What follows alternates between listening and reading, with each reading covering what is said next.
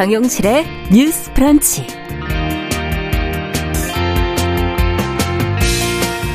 안녕하십니까. 정용실입니다. 우리 사회 구성원들의 개성과 특징을 반영하고 또 사회적으로 중요한 가치를 담아 부르는 명칭들이 있죠. 뭐 성소수자, 노동자 같은 그런 표현들이 여기에 해당이 될 텐데요. 그런데 새로운 교육과정 개정안에서 이를 비롯한 몇몇 표현들이 삭제 수정이 됐습니다. 자, 이번 개정안을 두고 보수 편향적이다. 교육이 정치적으로 이용되고 있다 하는 비판이 나오고 있는데요.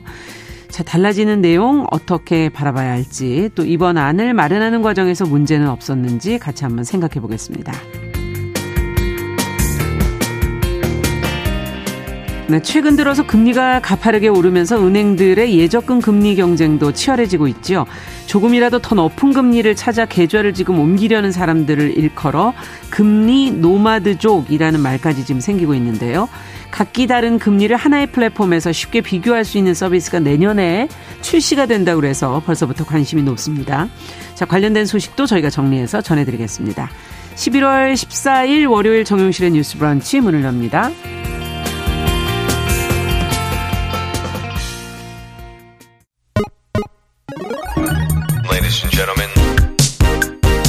새로운 시각으로 세상을 봅니다. 정용실의 뉴스 브런치 뉴스픽. 네, 정용실의 뉴스 브런치 항상 청취자 여러분들과 함께하고 있습니다. 오늘도 유튜브 콩의 밀라디오를 들으시면서 의견 있으시면 보내주시면 방송 중에 저희가 반영하도록 하겠습니다. 자, 뉴스픽으로 문을 열어보죠. 전혜원 우석대 개공 교수님 어서 오십시오. 안녕하세요. 전예현입니다. 네, 조으론 변호사님 어서 오십시오. 네, 안녕하세요. 조으론입니다. 자, 앞서 말씀드렸던 교육부가 최근에 새 교육과정 개정안의 행정 예고를 했습니다. 어, 보수 편향이 지금 논란이 일고 있는데 무엇이 달라졌는지 또 논란이 되는 지점들은 무엇인지 먼저 정 교수님께서 좀 정리를 해 주시겠어요? 예, 일단 교육과정이라는 것은요, 학교에서 가르쳐야 될 교육의 목표, 내용 등을 담고 있는 것이고요. 네. 따라서 앞으로 교과서의 집필 기준이라던가 이런 음. 거 연관이 되어 있고, 어, 보통 교육과정이 굉장히 중요하다 이러는 것은 한 국가의 시민의식을 결정짓는데 그렇죠. 굉장히 중요한 바탕이 된다고 해야 될까요? 그렇게 좀 설명을 할 수가 있습니다. 음.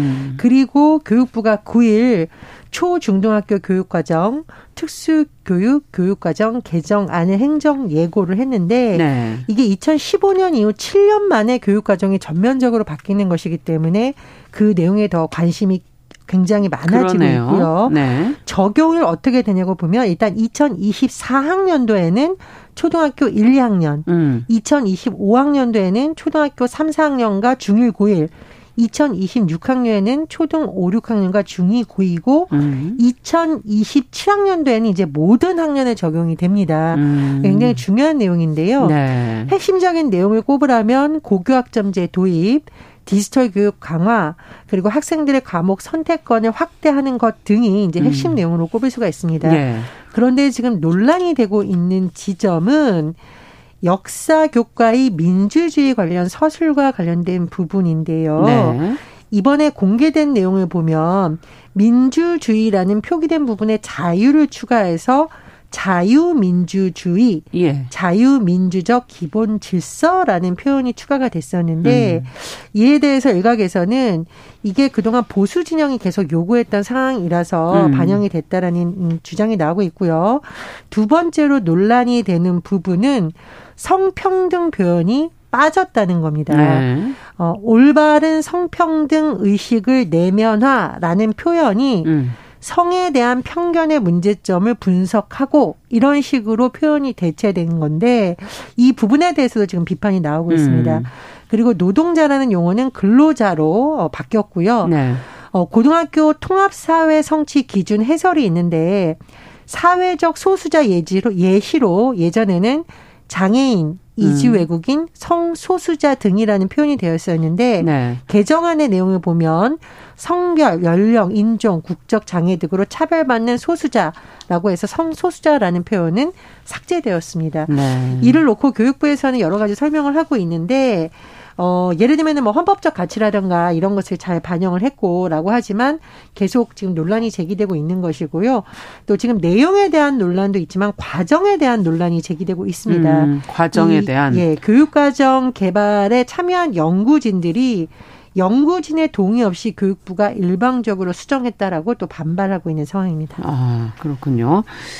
자, 지금 전반적으로 어 보수 진영의 요구를 받아들인 것 아니냐 하는 지적들이 나오고 있는데 교육부는 아니다라고 이제 답을 하고 있고요.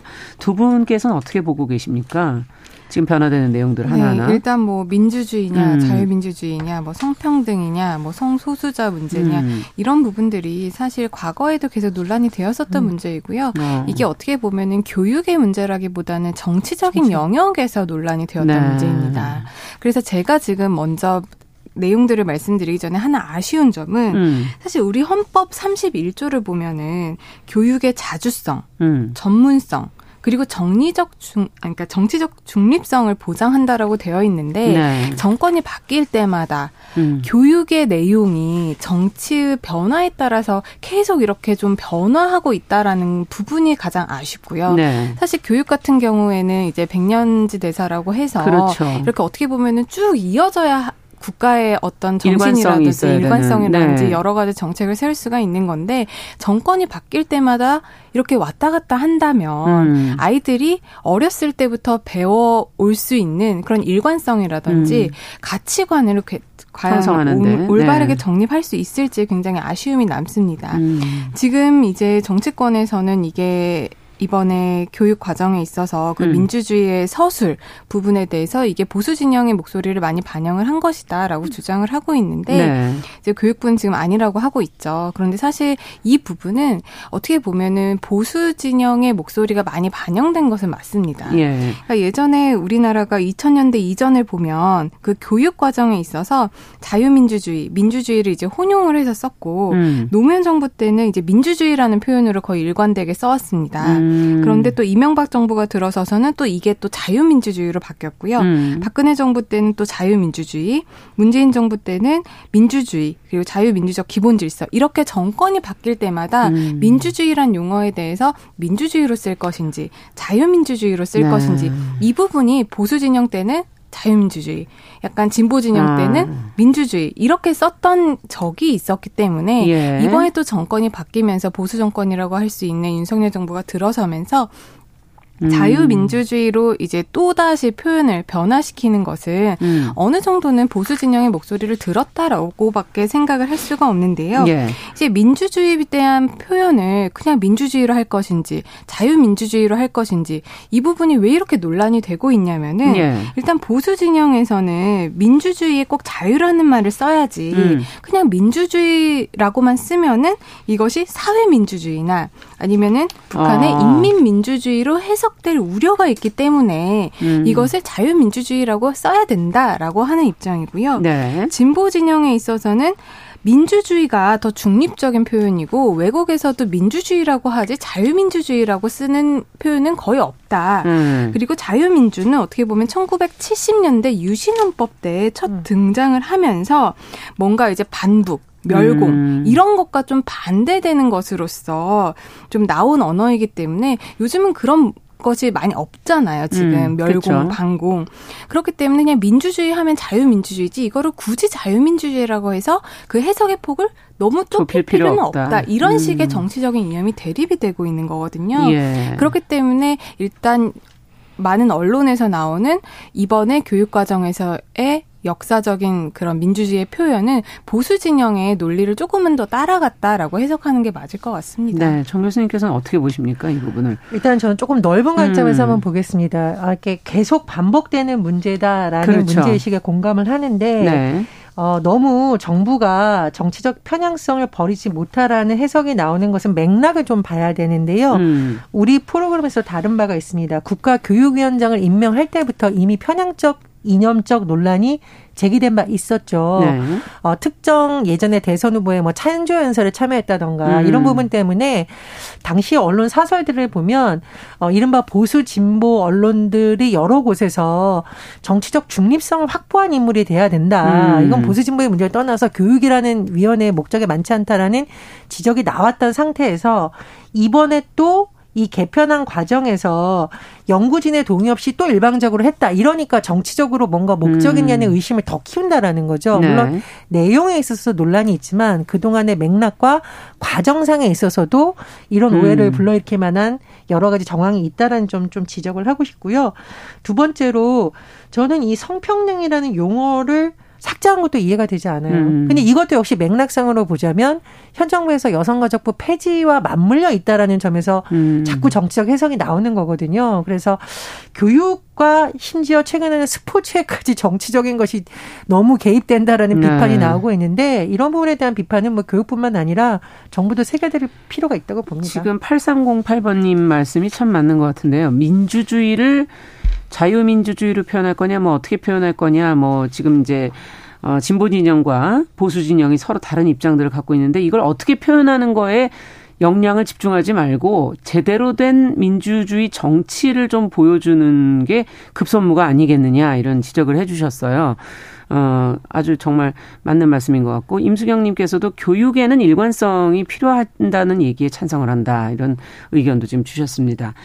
자, 좀 더, 더 들어가 보죠. 지금 이제 용어의 개념의 문제를 저희가 어, 짚어주시면서 얘기를 해주셨는데 민주주의, 성평등, 성소수자, 노동자 이런 어, 표현들 용어가 다른 표현으로 이제 대체가 됐는데 어떻게 보십니까? 어, 개별적으로 좀 들어가서 하나씩 보, 보죠. 단어들을. 일단은 성평등이라는 음. 용어는 굉장히 광의적인 의미이고 지향해야 될 가치라던가 행동해야 될 영역, 구조적 영역의 여러 가지 걸 다 포함하는 굉장히 넓은 네. 개념인 거고요. 하지만 성평등이라는 용어를 삭제하고 어떤 편견 이렇게 하는 것은 굉장히 의미를 협소화시킨 겁니다. 예. 그래서 예. 편견이라는 것 자체는 의식 상태를 설명하는 거기 때문에 왜 굳이 성평등이라는 용어를 삭제했냐. 음. 일각에서 왜 양성평등이라고 고쳐야 된다. 음. 이런 주장을 반영을 하다 보니 좀 뭐라 그럴까 일종의 절충안 같은 걸로 좀 무리하게 음. 한거 아니냐라는 지금 비판이 제기되고 있는 것 같고요. 또 하나 성소수자에 대한 부분도 인권적인 가치에서 전 세계적으로 이런 흐름이 있는데 굳이 삭제를 하다 보니 음. 너무 또 이게 한쪽 진영의 주장만 반영한 것이 아니냐라는 의심이 제기되고 있습니다. 그래서 전 이런 부분은 굉장히 아쉽고요. 특히 왜 성평등 부분을 자꾸 정치적 정쟁의 소재로 삼지 이해가 되지 않아요. 음. 어, 대다수의 나라들이 인권이라는 보편적 가치를 그렇죠. 기본으로 성평등이라는 부분에 대해서 음. 굉장히 많은 부분의 공감대가 이미 이루어졌고 국가적인 주요 의제를 다루고 있습니다. 네. 근데 최근에 우리나라에 들어서 이 문제가 자꾸 정치 쟁점화되고 이번에 교육 개정안에서 삭제된 부분은 음. 매우 아쉽다 이렇게 평가를 할 수밖에 없습니다. 조 변호사님께서는 어떻게 보세요? 네, 저는 일단 민주주의라는 용어 관련해서는 음. 우리나라 헌법도 그렇고요. 음. 헌법재판소에서 민주주의에 대한 설명을 한 부분도 그렇고 우리나라의 민주주의가 자유민주주의라는 것을 부인할 사람은 사실 아무도 없습니다. 음. 그렇기 때문에 민주주의라는 용어를 민주주의로 쓰던 자유 자유민주주의로 쓰던 음. 이 부분의 핵심적인 가치는 우리나라 모든 국민이 다 알고 있을 거라고 음. 생각을 해요. 네. 우리나라의 민주주의가 인민 민주주의를 이야기하는 것은 전혀 아니잖아요. 그렇죠. 그런 부분에 대해서는 음. 국민적인 큰 공감대가 있다고 저는 생각을 음. 하고 그러면은 이거를 우리가 어떤 단어를 써야 할지 음. 이러한 문제를 놓고 정쟁을 하기보다는 그 자유민주주의를 이제 계속 이야기하는 음. 그쪽의 태도를 우리가 좀 더 생각을 해봐야 된다고 생각을 하거든요. 음. 결국 자유민주주의만을 외치는 사람들은 다른 민주주의, 그러니까 자유민주 속에서 안고 있는 뭐 사회 사회복지 국가적인 음. 면이라든지 여러 가지 면들을 용인하지 않는 좀 배타적인 태도를 보이고 있기 때문에 자유민주주의를 외치는 자들이 조금 비판을 받고 있는 거거든요. 음. 그러한 태도가 없어진다라고 한다면 예. 자유민주주의를 쓰던 민주주의를 쓰던 예. 우리나라의 큰 민주주의의 이념적 가치에 대해서는 별로 문제가 없을 거라고 생각을 합니다. 예. 그리고 성평등 관련해서도 제가 이 부분은 굉장히 이 용어를 이번에 바꾼 거잖아요. 성에 대한 편견이라는 네 걸로 그건 좀 잘못됐다고 생각을 합니다. 음. 왜냐하면 성평등이라는 용어가 우리가 뭐 이제 만들어서 쓴 지 얼마 안 된 표현이 음. 아니고요. 사실상 1900 48년에 세계 인권 선언이 제정이 되면서 그 전문을 보면 남녀의 평등한 권리라고 해서 영어로는 이제 equal right of man and woman 이렇게 써 음. 있거든요. 음. 그렇게 보면 이거를 성평등, 그러니까 equal right라고 음. 이제 우리가 할 수가 있는 거고 그 1948년 이후에 우리나라에서도 성평등이라는 단어가 법에서도 굉장히 많이 쓰여있습니다. 음. 그러니까 아예 법에 나와 있는 단어를 배제하고 음. 교육 과정에서는 법이랑은 다른 용어를 쓴다. 이것도 사실상 좀 음. 맞지 않는 부분이 있다라고 생각이 되거든요. 네. 그렇기 때문에 계속 써오던 단어를 어떻게 정치적인 목적 하에서 이렇게 용어를 바꿔서 음. 오해를 불러 일으킬 수 있는 소재를 만드는 건 굉장히 좋지 않다고 생각을 합니다. 네. 무엇보다 2000년대 이전에 이것이 이제 그냥 자유민주주의로 쓰든 민주주의로 쓰든 그게 그냥 의미 별로 의미 없이 그냥 같이 혼용될 수 있는 이게 자연스러운 게 아닐까 하는 생각도 드는데요. 자, 어, 어, 지금 앞서 이 내용적인 측면도 얘기해 주셨지만 과정에 관한 문제점도 좀 짚어 주셨거든요. 정 교수님께서. 어, 연구진의 의사와 상관없는 결정을 했다. 이 부분은 어떻게 보십니까? 지금 일부 언론에 지금 이런 게 보도가 된 거죠. 그러니까 이 일단 자유민주주의 이 논란의 또 다른 측면에서 사실 볼 거는 과거에 이 부분과 관련해서 연구진들이 총사퇴한 경우가 있었어요. 그러니까 연구진들은 음. 그냥 민주주의로 하자라고 했는데 예전에 자유민주주의로 변경해서 고시한 적이 있거든요. 네. 이런 역사가 있기 때문에 아마 더 조심스러워하고 또 역사 교과서, 역사 교사 모임들도 반발하는 맥락이 좀 있다는 걸 설명을 드리고요. 네. 또 하나 제가 과정을 얘기할 수밖에 없는데 분명히 이런 위원들을 선정을 하거나 운영위원들의 의견을 듣는 이유가 이런 논란에 대해서 어떤 사회적인 다양한 목소리를 들어서 협의의 형태로 이걸 만들려고 그렇죠. 하는 건데 음. 뭐 교육부 관계자들이 들어서 어떤 발언을 했다. 음. 그리고 우리 내용과 상관없이 이렇게 발표를 일방적으로 했다. 그리고 회의록을 전부를 공개하라는 요구가 있는데 요약본만 뭐 국회에 제출했다. 이러다 음. 보니까 저는 이 논란이 더 커진다고 생각을 음. 하거든요. 그래서 이 과정에 있어서도 자꾸 뭔가 정치가 개입해서 정부가 과도하게 밀어붙이는 의심을 사지 않도록 하는 것이 맞다는 생각이 듭니다. 네. 지금 제일 문제가 음. 되고 있는 부분이 이제 우리나라에는 교육 과정을 정할 때 교육과정 심의회의 음. 뭐 심의와 의결을 거치도록 이제 법이 되어 있거든요. 네. 그러니까 규정이 되어 있습니다. 그렇게 본다면 심의회 위원들이 모여서 과반 출석의 정족수라는 게 있어요. 그렇겠죠. 의결 정족수라는 네. 게 있는데 이 부분을 이제 지켜서 거쳐지고 이후에 행정 고시가 이루어지고 음. 국민들의 의견 수렴을 거쳐 가지고 최종적으로 이제 확정이 되는 그런 프로세스를 거치도록 음. 법에서 규정이 되고 있는데 지금 문제가 되고 있는 것은 이 절차의 하자가 있다라는 겁니다. 음. 뭐 의견 수렴은 하는 절차가 있기는 했었지만 예. 의결을 하는 과정에 있어서 그 의결이 제대로 되었는지 이 부분이 지금 투명하게 공개가 되어 있지 않거든요. 음. 심지어 거기에 참여했던 위원이 음. 그 회의록을 공개를 해달라 어떠한 내용으로 의결이 되는지 알아보기 위해서 그 부분을 주장하고 있어도 아직까지 교육부에서 그 음. 회의록 관련해서 공개를 하고 있지 않는 상황이고 그 교육부가 지금 말을 하고 있는 대다수의 위원들이 동의를 했다라는 지점 점과 일부 위원들이 주장을 하고 있는 음. 그 부분에 대한 동의는 연구진의 의견에 대한 동의인 거지 교육부의 의견에 대한 동의는 아니었다. 음. 이런 의견들이 첨예하게 대립하고 있는 상황에서 네. 그것을 객관적으로 증명할 수 있는 회의록이나 음. 여러 가지 절차적인 부분에 대해서 투명하게 드러나고 있지 않기 때문에 의혹이 더 불거지고 있는 것이고요.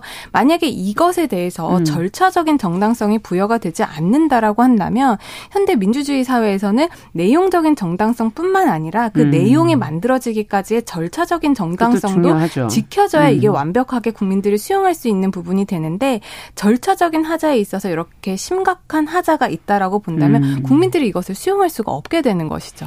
자, 정말 이 교육이 정치를 좀 떠나서 논의될 수는 없을까 하는 그런 아쉬운 마음이 드는데 두 분께서 끝으로 한 말씀씩 좀 어, 정리를 해주신다면요. 지금 변호사님이 설명해 주신 절차적인 이유가 있는 것이 그런 부분에 대한 보완 체계로서 있는 것이. 것이죠. 음.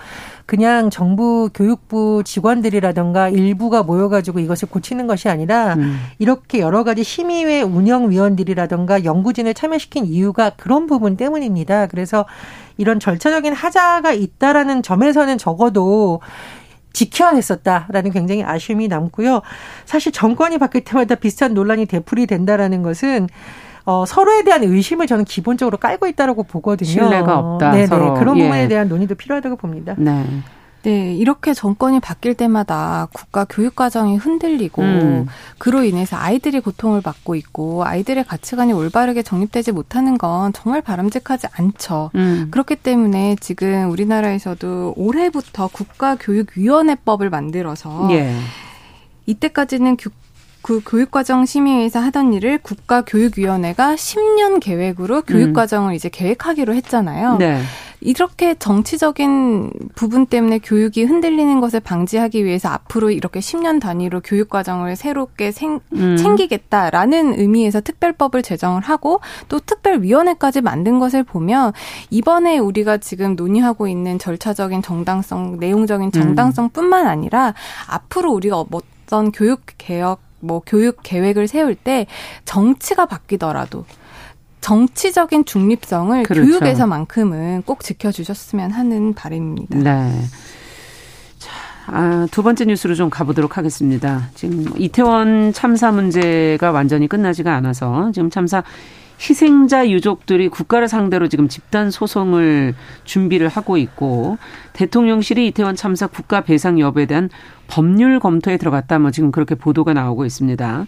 아직까지 뭐 구체적인 내용이 나오진 않았는데 어떤 내용들이 지금까지 나왔는지 조 변호사님께서 먼저 정리를 해주시면 저희 같이 한번 들여다보죠. 네, 지금 언론 보도에 따르면요, 대통령실이 이태원 참사 희생자들에게 국가배상 가능성 여부에 대한 법률적 검토에 착수한 것으로 지금 확인이 되고 있습니다. 예. 네, 윤석열 대통령 같은 경우에는 지난 10일 날 순방을 하루 앞두고 열린 수석 비서관 간담회에서 철저한 진상과 원인 규명, 확실한 사법적 책임을 통해 유가족분들에게 보상받을 권리를 확보를 해드려야 된다라고 음. 하면서 국가 배상에 대한 언급을 하신 적이 있고요. 네. 또 대통령 관계자 같은 경우에도 이제 13일 날 그 기자들을 만나서 유가족들에게 여러 책임을 지겠지만 음. 당연히 국가가 할 수 있는 법적 책임을 다하겠다라는 의지를 이미 밝힌 상태라고 해서 네. 또한 번 국가 배상 가능성 여부에 대해서 긍정적인 태도로 입장을 밝힌 것을 우리가 알 수 있습니다. 예. 그래서 이제 법조계에서도 이 부분에 대한 논의를 계속해서 하고 있는 상황이고 테스크포스 팀을 꾸려서 여러 가지를 진행을 음. 하고 있는 건데요. 민주사회를 위한 변호사 모임 같은 경우에는 이제 이 이태원 참사와 관련해서 앞으로 국가 배상 관련한 유가족들에게 전폭적인 지원을 할 것이다라고 음. 지금 의견을 발표한 상황이고 네. 또군 로이어스 공인제보센터 같은 경우에도 현재 국가 배상을 할 유가족들을 모으고 있다라는 입장을 밝히고 있는 상황입니다. 예. 그리고 대한변호사협회 같은 경우에도 이제 100여 명의 법률 지원당을 이제 투입한 이태원 참사 대책 특별위원회를 만들어서 그 유족 관련해서 법률 지원 활동을 할 계획이라고 밝혔거든요. 네. 그렇듯이 이렇게 여러 가지 정부나 법조계에서는 국가 배상을 위한 논의를 지금 현실적으로 철저하게 준비를 네. 하고 있는 것으로 보입니다. 자, 뭐 국가 배상이 당연히 이제 필요하겠지만은 또 그보다 먼저는 어떻게 국가가 책임을 인정하고 유족 피해자의 치유 방안을 먼저 마련해야 되는 거 아니냐 하는 그런 지적도 있어서 조금 국가배상 이야기가 좀 이르다 이런 지적이 나오고 있는데 두 분은 어떻게 보십니까? 국가배상이 이제 필요는 한데요. 음. 왜 그보다 먼저 국가가 책임을 인정하고 피해자 치유 방안을 마련할까라는 주장이 서로 상충되는 것이 아니라 음. 이런 부분에 초점이 있는 것으로 보입니다.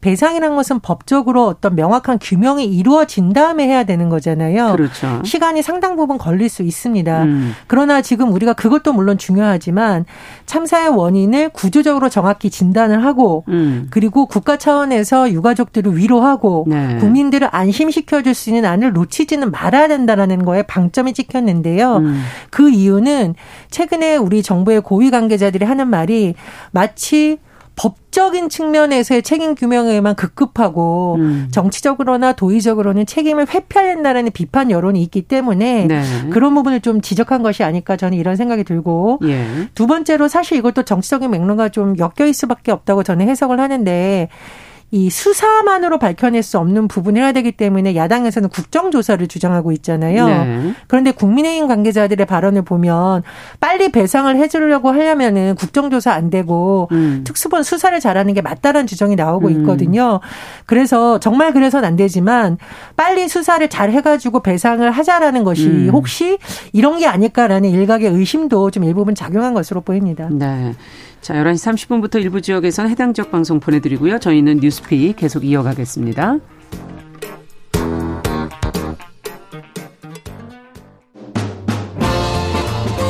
여러분은 지금 KBS 1라디오 정용실의 뉴스 브런치와 함께하고 계십니다. 네, 국가 배상 얘기를 하면서 그 전에 무엇을 더 우선순위에 두어야 할 것인가, 어디에 방점을 찍어야 할 것인가에 대해서 이제 정 교수님께서 얘기를 좀 해주셨는데 조 변호사님께서는 어떻게 보십니까 이 부분을?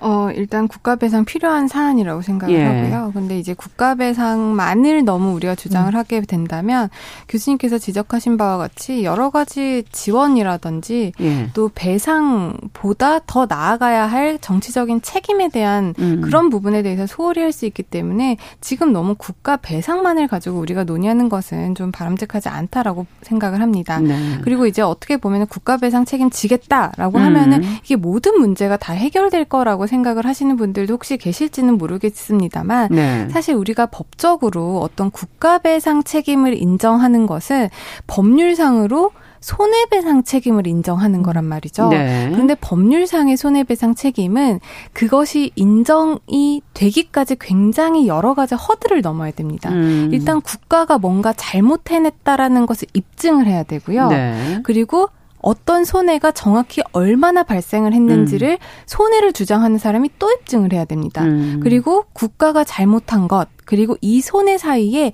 인과관계가 있다. 음. 인과관계가 뭐 100% 있다. 아니면은 뭐 몇십 프로 있다. 이것을 손해를 주장하는 사람이 다 입증을 해야 되는 거예요. 이거는 법적으로 그렇게 본다면 손해배상을 네. 주장하는 지금 현 상황에서 보면은 음. 유가족들이나 피해자 측에서 이걸 다 입증을 해야 되는데 그렇게 보면 아니겠네요. 결코 쉬운 문제라는 음. 것은 아니죠. 그렇기 때문에 국가 배상보다도 여러 가지 정치적인 부분 그리고 앞으로 우리가 이런 참사가 일어나지 음. 않도록 대응을 해야 된다는 부분도 함께 아울러져서 논의가 돼야 되는 음. 부분이지 뭐 국가 배상만을 우리가 지금 먼저 이것만 가지고 논의하겠다. 이건 좀 부적절해 보이죠. 손해배상에 관련된 그 법안들이나 규제들이나 그 법 문안이 너무 한쪽으로 좀 치우쳐 있는 건 아닌가 하는 그런 생각도 좀 들기도 하고요. 자, 그렇다면은 지금 어 국가 배상을 검토하고 있다면 정부가 유족의 소송은 필요가 없는 겁니까? 어떻게 보세요, 이 부분은? 제가 보기에는 근데 정부가 초기에 보여준 모습이 그렇게 유족들에게 신뢰를 줄 수 있는 모습은 아니었기 때문에 예. 대한면협이라든가 민병 같은 전문가들이 이렇게 소송을 지원하기까지 나선 이유는 말씀해 주셨듯이 소송만이 전부인 것이 아니라 네. 지금이라도 유족들이 대응할 수 있는 방법을 도와주려는 차원에서 시작했기 때문에 저는 그 선의는 굉장히 좀 높게 음. 평가를 하고요. 또 하나 지금 뭐 여러 가지 법적인 면을 짚어주시고 잘 말씀을 해주셨는데 저는 정말 아쉬운 것이 윤 대통령이 지난 10일 지금 이걸 얘기를 했거든요. 그리고 13일 날 대통령실 관계자의 발언이 나오는데 이렇게 배상을 얘기하기에 앞서서 순방을 떠나기에 앞서서 국민들의 마음을 조금 더 위로하고 유족들이 좀 납득할 만한 더 진심 어린 사과를 하고 최근에 지금 제기되는 문책론에 대해서도 매듭을 지어줬다면 음. 어땠을까라는 부분은 좀 굉장히 아쉬움이 남는 부분입니다. 네. 조 변호사님께서는 어떻게 보십니까? 네, 정부가 이제 국가 배상을 검토하면 유가족들이 따로 하지 않아도 되냐 이 부분 관련해서는 저는 뭐 세모 세모다라고밖에 말씀을 못 드리겠는데 이제 국가가 국가 배상을 검토한다고 해도 일률적으로 어떤 사람에 대해서 손해 배상을 해주는 거를 다 검토하기는 어려울 겁니다. 음. 그렇기 때문에 뭐 특별법이라든지 지침을 만들어서 국가 배상의 문제보다는 보상의 문제로 갈 가능성이 큰데요. 네. 보상 같은 경우에는 국가가 내가 꼭 잘못하지 않았어도 이런 피해가 일어났을 때 해줄 수 있는 게 보상이고요. 그렇군요. 그래서 배상을 만드는 잘못이 있었을 때 이 손해를 커버를 음. 해주는 게 배상입니다. 네. 그렇기 때문에 보상과 배상 간의 차이가 있을 수 있고요. 만약에 음. 이 차이가 너무 크다라고 한다면 유족들은 계속 손해배상 청구를 음. 또 추가적으로 해서 그 추가적인 어떤 손해배상을 청구를 해야 되는 거죠. 네, 앞으로 이 부분을 또 법률적인 검토 과정도 거쳐야 될 것 같고요. 어디에 또 방점을 찍느냐도 참 중요할 것 같습니다. 같습니다. 앞으로 문제가 좀 잘 풀어졌으면 좋겠습니다. 자, 뉴스픽 조론 변호사 그리고 전혜연 교수 두 분과 함께 했습니다. 말씀 잘 들었습니다. 감사합니다. 감사합니다. 남성의 입장에서 여성의 입장을 이해하는 그래서 사실 이 역지사지의 태도가 한국 사회로 지금 필요한 것이 아닌가. 그 어떤 사람들은 삼루에서 태어났으면서 자신이 삼루타를 친 것처럼 생각하며 살아간다라는 음. 말이 있어요. 해충이다, 이충이다. 이거는 네. 순전히 사람의 그 아. 잣대로 이야기를 하는 거예요. 음. 곤충이 우리 사람보다 몇 억 년 먼저 지구에 나왔거든요. 세상을 보는 따뜻한 시선. 정용실의 뉴스 브런치. 네, 정용실의 뉴스 브런치 듣고 계신 지금 시각 11시 35분입니다.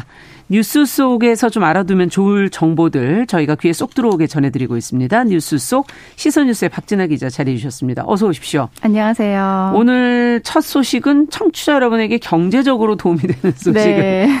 뭔가요? 어. 네, 첫 번째 내용은 청년 도약 통장입니다. 음. 금융당국이 내년 하반기에 윤석열 정부의 핵심 청년 공약이었죠. 청년 도약 계좌를 내년 하반기에 출시하기 위해서 대규모 예산을 편성했다고 아. 밝혔는데요. 청년 도약 계좌는요. 청년 가입자의 본인 납입금에 비례해서 국가가 기여금을 지급하는 정책 금융 상품으로 매달 70만 원씩 5년간 저축을 하면 네. 최대 5천만 원의 목돈을 마련할 수가 있습니다. 그렇군요. 네, 이 청년 도약 계좌는 윤석열 대통령이 대선 공약에서 청년층에게 자산 형성 기회를 지원하기 위해 도입을 약속한 음. 정책 금융 상품인데 가입 대상이 좀 있습니다. 네. 개인 소득 6천만 원 이하, 가구 소득 중위 180% 이하 이것을 모두 충족한 만 19에서 34세 청년이어야지만 가입이 가능하고요. 아. 지금 현재 추산으로는 얼마나 될까요? 네, 306만 명 정도가 되지 않을까 아. 이렇게 추산되고 있습니다. 예산은 1인당 월 평균 최대 매칭 지원액 2만 4,400원과 청년의 적금 납부율을 80% 고려해서 편성했다고 합니다. 네. 처음에 언급될 때는 그때 만기가 10년이지 않았었나요? 네, 네, 맞습니다. 다들 그렇게 많이 기억하시는데 맞고요. 근데 이게 현실성을 좀 고려해서 10년은 너무 장기간이고 길다라는 이제 그런 말들이 납입하시는 분들 입장에서도 조금 네, 변동이 생길 수가 있다. 있죠. 예. 네, 그런 것을 고려해서 5년으로 단축을 했습니다. 아. 그래서 월 납입액은 40만 원부터 70만 원까지 이렇게 사이에서 선택하시면 되고요. 네. 정부가 보태주는 기여금은 납입액, 납입액의 최대 6% 5%로 음. 산정했다고 합니다. 이 상품의 금리는 시중은행의 5년 만기 적금 금리에서 가상금리를 더하는 형태가 될 것으로 보이고요. 네. 또 현재 시장 금리 상황 등을 반영했을 때 월 70만 원을 5년간 납입하면 한 5천만 원 정도의 목돈이 음. 되지 않을까 이렇게 생각하고 있다고 합니다. 네. 좀더 구체적인 상황들이 음. 또 전해진다면 그때 또 알려드리도록 하겠습니다. 그러세요. 지금 뭐 경기도 좀 어렵고 그러기 때문에 경제 관련된 소식들도 계속 네. 좀 전해주시면 좋을 것 같고 네. 다음 소식은 뭘까요?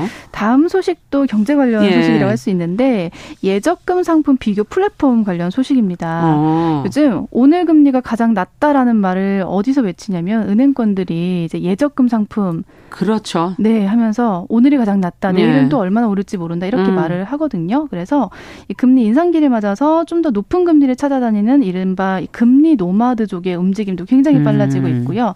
재테크 사이트 같은 데서는 하루 단위로 예금 금리 순위를 매시, 매기는 그런 게시물들이 올라오고 있습니다. 아, 그래요? 네, 그래서 그걸 보면서 그 빌보드 차트 아시죠? 네, 음원 순위 네. 빌보드 차트에 빗대어서 뱅크와 빌보드를 합친 뱅보드 차트라는 말이 요즘은 유행 하고 있기도 한데요. 그렇군요. 네, 근데 사실 이게 굉장히 부지런해야 할 수 있는 거거든요. 그렇죠. 이걸 어떻게 그 실시간으로 좀 변화가 계속 있기 때문에. 네, 근데 내년부터는 아무래도 이런 좀 불편함이 조금은 덜 겪어도 아. 되지 않을까 싶습니다.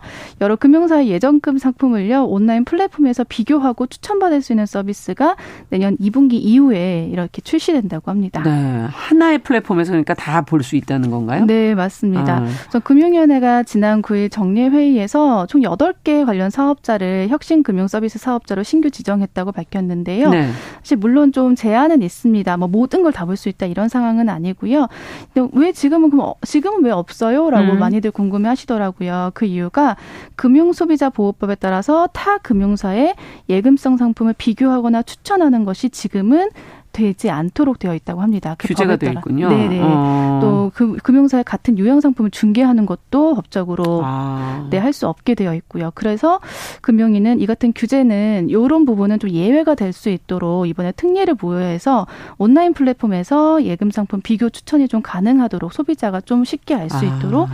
이렇게 한 겁니다. 네. 근데 문제는 이렇게 되다 보면 급격하게 자금이 왔다 갔다 할 것 같아요. 네, 맞습니다. 그래서 이제 금융시장의 안정성도 좀 저해가 우려가 되기 때문에 아무래도 신청회사, 금융회사 간의 중개계약 체결 시이 판매 비중에만 조금 제한을 두도록 했다고 합니다. 음. 이것도 아무래도 내년 하반기, 그러니까 2분기에 출시되기 전까지 이런 우려되는 점들을 조금 더 이제 보완해 나갈 것으로 보이는데요. 그렇군요. 네, 우선 은행의 경우는 그 전년도에 예금 적금 신규 모집액의 음. 5% 이내에서만 이렇게 온라인 플랫폼 비교 추천을 할 수 있도록 받도록 했고요. 아. 저축은행과 신협 같은 경우는 3% 이내에서만 아. 아무래도 이런 부작용들을 막기 위해서 이렇게 좀 제한을 한다고 합니다. 네.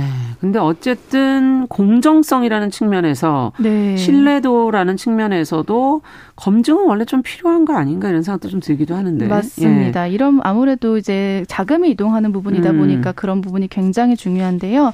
그래서 서비스 출시 전에 알고리즘의 공정성이나 적정성에 대해 신뢰할 수 있는 기관으로부터 검증을 받도록 했고요. 음. 또 소비자가 오인하는 것을 방지하기 위해서 상품 계약 주체가 그러니까 신청 회사, 플랫폼 운영사가 아니고 금융 회사 금융회사가 계약 주체라는 것을 음. 명확하게 안내하도록 했습니다. 이 서비스는 금융시장 안정 상황 등에 따라서 내년 2분기 이후에 뭐 서비스 개발이 어느 정도 됐는지 출시 가능성 등에서 마지막 최종 점검을 거쳐서 출시될 예정이라고 하니까요. 음.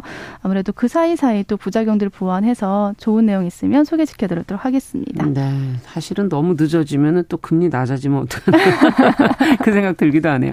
자, 뉴스 속 시선 뉴스 박진아 기자와 함께 했습니다. 감사합니다. 감사합니다.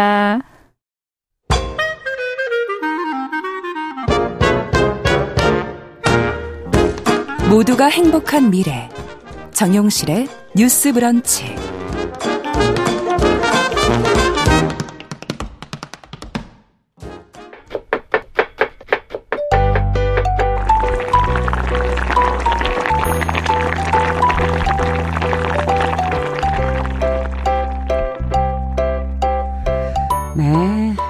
건강한 식탁 시간입니다. 음식과 식생활에 대한 정보 저희가 재밌게 전해드리고 있습니다. 오늘도 홍신의 요리 연구가 자리해 주셨습니다. 어서 오십시오. 네, 안녕하세요. 저희가 이제 가을의 대표적인 과일 얘기를 그렇죠. 지금 하고 있는데 지난주에 네. 감 얘기를 네. 했었고 오늘은 이제 배 얘기를 좀 그렇죠. 해볼까 합니다. 근데 감 얘기하는데 요리가 몇 가지가 안 나와서 혹시 덧붙여 주실 게 있을까요? 그렇죠. 감으로 사실 예. 할수 있는 요리가 뭐가 있냐 다들 음. 되게 궁금해 하시는데 음.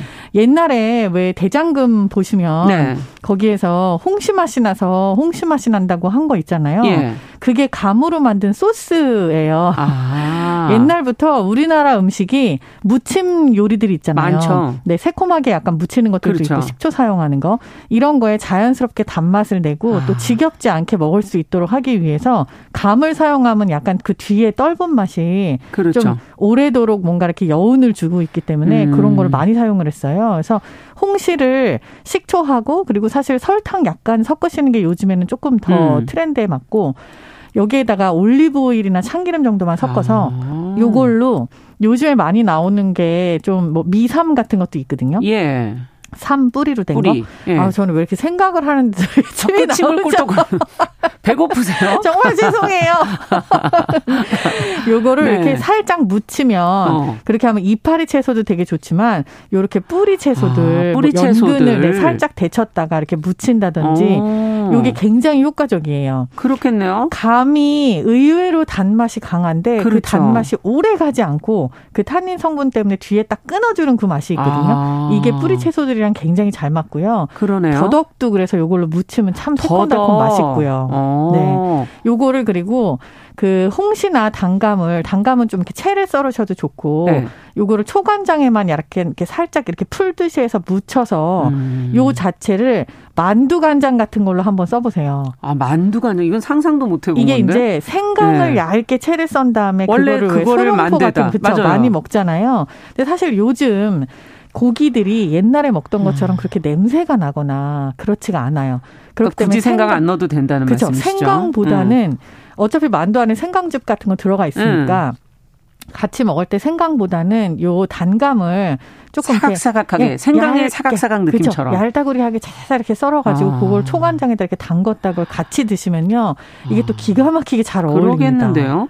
야, 근데 정말 홍시를 어쩔 때 익히다 보면은 좀 너무 익는 애들 아. 있잖아요. 아. 너무 물러버리는 애들. 그런 애들을 소스로 활용하시면은 네. 참 좋겠네요. 딱딱한 것들은 이렇게 같이 네. 초간장에다가 담궈서 드시는 것도 야, 이것도 또, 비법이네요. 또 감을 구워 드시는 것도 굉장히 맛있고 사실 감 자체가 아, 굉장히 구워서도 네, 먹어요. 무궁무진하기 때문에 어. 말리면은 꽃감으로는 뭐할 수 있는 요리가 너무 많잖아요. 수정과에 넣어도 그렇죠. 되고 뭐 호두에다 말아도 되고 맞아요. 요즘에는 버터를 말아서 먹는 그런 요리도 유행을 해요. 앙버터처럼. 그렇죠. 꽃감 안에다 아예 그냥 통째로 호두하고 버터를 같이 넣어서 말아가지고 야. 그걸 좀 얼려서 먹는 그런 요리도 많이 유행을 합니다. 그렇군요. 네. 그러면 그것도 약간 고소하면서 달고 이런 맛이 여러 가지가 같이. 진짜 엉덩이가 커지는 맛이더라고요. 네. 아주 네 살이 많이 먹으면 살은 정말 찌겠네. 달고 막.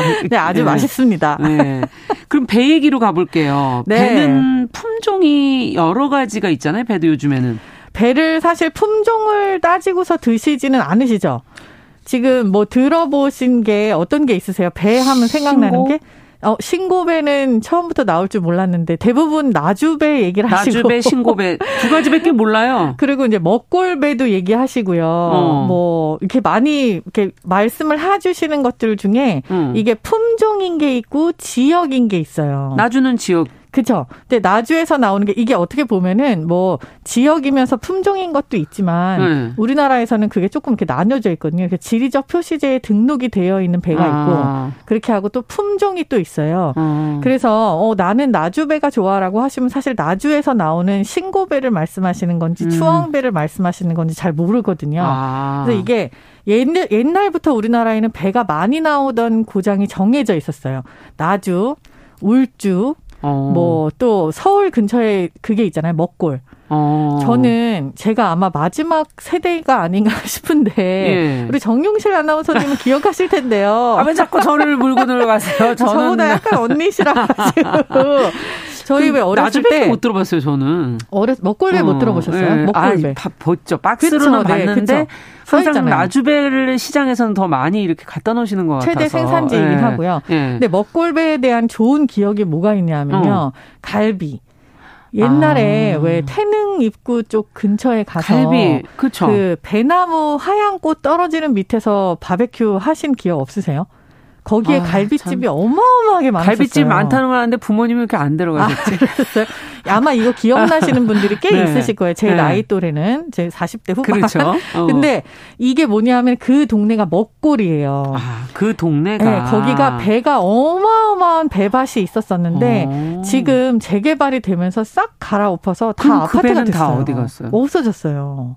그래서 지금은 이제 오. 그 배밭에서 이렇게 돼지갈비 구워 먹고 하는 집들이 남아있질 않고. 아이고. 제 기억에 그때 좋았던 게 뭐냐면은 그 꽃이 약간 사과꽃이나 백꽃이 그쵸. 정말 하얗잖아요. 네. 이화라고 하는 게다 백꽃을 그렇죠. 말하는 거잖아요. 맞아요. 4월, 5월이 돼갖고 거기를 예약을 못하면 아예 갈 수가 없는 식당이었는데 아. 그 고기를 이렇게 굽는데 거기에 하얀 꽃들이 막 떨어져요. 떨어지는 어. 그런 눈이 오는 것 같은 광경에서 그 고기를 구워 먹는 정치가 있네, 정치가. 낭만이 있었던 예. 곳이었어요. 먹골이. 어. 근데 실제로 먹골은 뭐 정말 배가 많이 나온다기보다는 거기서 재배하던 배들이 서울에서 조금 빠르게 먹을 그, 수 있으니까. 네, 먹을 수 있었으니까 음. 굉장히 인기가 많았고 실제로 배의 산지라고 하면은 말씀하신 대로 나주나 음. 아니면은 많이들 모르고 계신데 울주가 있어요. 울산이거든요. 울주. 울산이 특히 배가 유명한 게 그 동네에서 나오는 배가 나오는 기간이 되게 길어요. 그래가지고 아. 여러 배를 재배를 하니까. 예. 근데 그게 생각보다 굉장히 맛있고 이 음. 산세가 굉장히 좋아서 여기가 영남 알프스라고 불리는 곳이잖아요. 아. 근데 이쪽에 제가 기온차가 심한가요? 그러면? 그렇죠. 그래서 네. 가봤더니 실제로 배밥뿐만이 아니라 뭐 좋은 농산물이 너무 많이 있더라고요. 네. 네. 그래갖고 요쪽 이렇게 나오는 것들이 굉장히 어. 유명하죠 우리나라에서는. 그렇군요. 네. 근데 이게 서양 배는 이렇게 뭐 표주박 비슷하게 좀 이렇게 그렇죠 조롱박처럼 네. 생겼죠. 우리 네. 먹는 배와 모양도 다르고 맛도 완전 다르죠. 우리는 네. 정말 이 겨울에 싹싹싹 아. 이렇게 시원하게 물도 많은데 물 물이라고는 일절 없는 그 알갱이를 씹는 것 같은 그런 느낌이 뭔가 있죠. 뭔가 이런 네. 생각이 들더라고요. 푸석한. 근데 이게 서양 배는 사실 우리나라에서 먹는 배처럼 음. 이렇게 그냥 생과 섭취용이라기보다는 요리용이에요. 요리용. 이게 과육 자체의 성분이 너무 달라서 그냥 우리는 무르다라고 느끼지만 예. 뭐 수분 함량이나 영양소 다 달라요. 근데 아. 요 배는 모양이 다른 이유도 종자가 완전 달라서인데 아. 요거는 요리를 해서 끓 끓여서 열을 한번 받쳐서 먹으면은 그게 또 되게 부드러운 푸딩 같은 형태로 변하기 어. 때문에 이런 식으로 조리를 해서 먹는 배고요.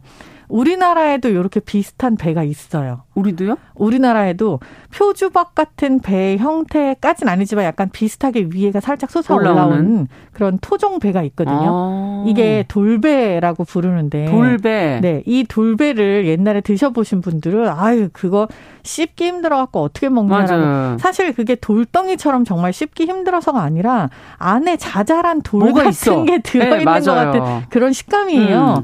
그래서 이게 약간 뭔가 모래 알 씹는 것 같기도 하고. 음. 근데 생각보다 또 돌배 느낌이 달큰하거든요. 음. 그래서 생식이 가능한 배인데 우리가 원래 알고 있는 그 배랑 좀 틀려. 음. 이게 배가 대부분 우리나라는 일본 품종들이에요. 아, 그렇군요. 이게 토착배라고 하면은 사실 그런 뭐 제가 거창 돌배를 먹어본 거긴 아. 하지만 그런 지역에서 나오는 약간 그런 좀 돌수가 있는 것 네, 같은 그런 어. 배들이 우리나라 원래 토착 품종이라고 보셔도 그렇군요. 되고 그리고 또 약간 동그란 그 갈색의 배 있잖아요. 네. 그 중에서 약간 작은 것들이 있어요. 있고, 네. 요것들도 우리나라 기록을 보면은 정말 아주 오래 전부터 아. 배를 먹었었다는 기록이 있어. 사만 시대 때부터. 사만 시대부터. 진짜 오래된 거잖아요. 그러니까 어떻게 보면 우리나라 과일이기도 했지만 현재 우리가 지금 먹고 있는 것들은 음. 일본에서 개량을 해가지고 다시 들어오거나 그걸 다시 우리나라에서 아. 재개량한 것들이 많다라고 보시면 돼요. 그러네요. 그래서 우리가 좋아하는 그런 형태로 계속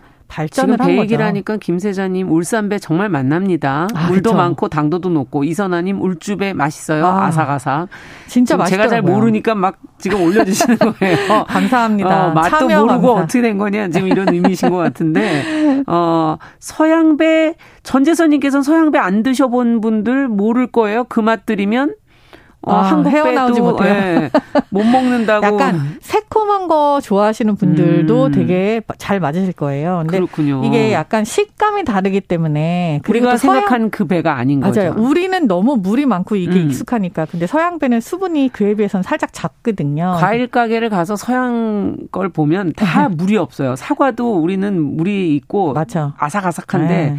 푸석푸석하고 음. 예. 모든 게 우리가 과일이 맛있더라고요. 우리나라 배가 음. 전 세계적으로 유명해지게 된 계기가 또 있어요. 음. 이게 이제 맛있어서뿐만이 아니라 뭔 계기가 요즘에 있나요? 굉장히 건강에 신경 많이 쓰시는 분들이 많잖아요. 네. 특히 서양 사람들은 뭐 고지혈증이라든지 비건이니 뭐 요즘에 그러고 그쵸? 있죠. 이런 네. 요런 혈액 같은 그런 음. 문제로 음. 조금 고생하시는 분들이 많은데 이게 혈당이 생각보다 낮은 과일이에요. 그래서 단데. 네 이렇게 단데도 음. 그래가지고 왜 혈당 고혈당군이다라고 하면은 뭐 아. 파인애플이라든지 이런 것들은 70까지도 나오거든요. 아. 근데 배 같은 경우가 30대예요. 그러니까 절반 이하인 거죠. 좀 신기하네요. 네, 그래서 네. 먹을 수 있는 그리고 음. 좀더 건강을 생각하는 그런 과일. 그러니까 이런 거랑 비슷한 게 자몽을 많이 드시거든요. 자몽 맞아요. 자몽도 혈당 수치로 따지면 한 25에서 30 사이니까 디톡스로 많이들 쓰시죠. 그러니까요. 네. 근데 아 배가 이렇게 이렇게 단데 혈당 수치가 이렇게 음, 많이 오르지 않는 비슷하다. 과일이었나? 그래서 굉장히 주목을 받기도 해요. 지금 서양에서도. 아, 태추단감 저희가 감 얘기할 때 그 신품종 얘기를 했었는데 그쵸. 요즘에 배도 뭐 그린시스, 그린시스. 이건 어. 아 역시 빠르십니다. 정영 씨. 네, 이름만 들어봤어요. 못 먹어봤어요 네. 아직. 근데 아주 음. 솔직히 말씀드리면 저도 아직 못 먹어봤어요. 이건 뭐 어떻게 된 거예요? 이게 보니까 네. 약간 어, 서양 배하고 한국 배의 중간이더라고요. 아. 좀 아래 동그랗고 위에 살짝 솟아올라 있는데 네. 그 표면은 노란색이 아니라 그린 그린색. 색깔이고 네. 이게 먹었을 때는 조금 더 단단한 과육의 음. 느낌이 있나 보더라고요. 제가 아직 교배를 한 거군요, 이것도. 그렇죠. 교배를 했는데 이게 음. 2012년에 교배를 성공을 해서 음. 그 다음에 이제 보급을 하고 있다고 하는데요. 네.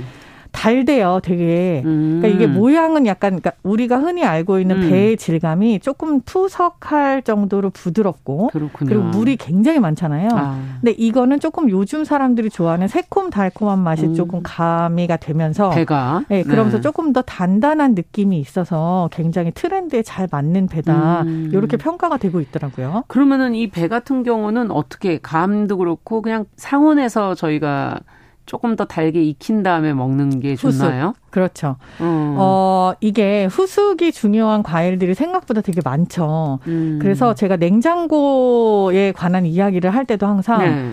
냉장고에 넣지 말아야 된다라고 얘기하는 것들 중에 가장 대표적인 게 사실 토마토. 토마토. 뭐, 네. 배도 사실 배는 냉해를 잘 입어요. 아, 이게 그러네 맞아요. 냉해를 입고 나면은 어떤 현상이 있냐면은 이렇게 음. 때려서 멍든 것처럼 이렇게 그 부분이 살짝 맞아, 무르기 시작하면서 점점 갈색으로 변하잖아요. 아. 갈색으로 변한 것까지는 좋은데 그 부분이 물이 돼요. 아. 배가 가진 수분의 특성이거든요. 그렇군요. 그래서 이게 냉장고에 보관하는 것보다는 실온에 보관하는 게 좋은데 실제로 살이 굉장히 무른 편이기 때문에 음. 그냥 바닥에 이렇게 내려놓는 것보다 밑에다가 침대를 하나 만들어 주시는 게 좋아요. 뭘 받쳐서. 그렇죠. 배가 음. 하나씩 왜 이렇게 뭔가 포장이 돼서 나오는 이유도 그거거든요. 예, 예. 사과 같은 경우는 웬만하면 포장을 그렇게까지 하나씩 잘 안 하잖아요. 그렇죠. 따지고 보면 근데 예. 복숭아나 배 같은 경우 이상하게 하나씩 아. 뭔가를 껴요. 예. 그 이유가 어딘가에 그냥 이렇게 다 있었기만 음. 해도 그 물성이 생기는 그런 특성 때문에 아. 요걸 그래서 그걸 피해서 저희는 이제 베딩을 한다고 하는데 어. 침대 같이 이렇게 밑에 뭔가 푹 씻는 거 깔아주고 어. 천도 괜찮고요.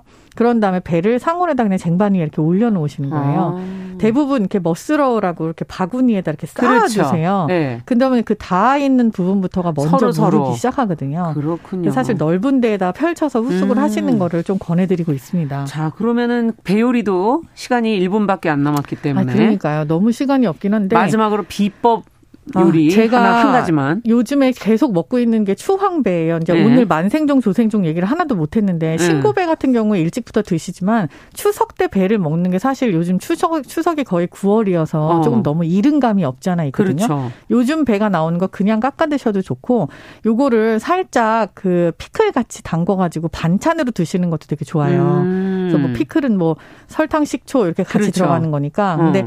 굳이 맛있는 배는 그렇게 안 하시고 그냥 드시다 드시다가 나중에 조금 되면 피클 하셔서 드시는 것도 권해드리겠습니다. 아, 너무 단단해졌을 네. 때. 네. 건강한 식탁 홍신의 요리 연구가와 함께 가을에 먹는 과일, 배 그리고 감 얘기 저희가 어, 오늘로 마무리하겠습니다. 자, 정용실의 뉴스 브런치 월요일 순서 같이 인사드리고요. 저는 내일 오전 11시 5분에 다시 뵙겠습니다. 안녕히 계십시오. 감사합니다.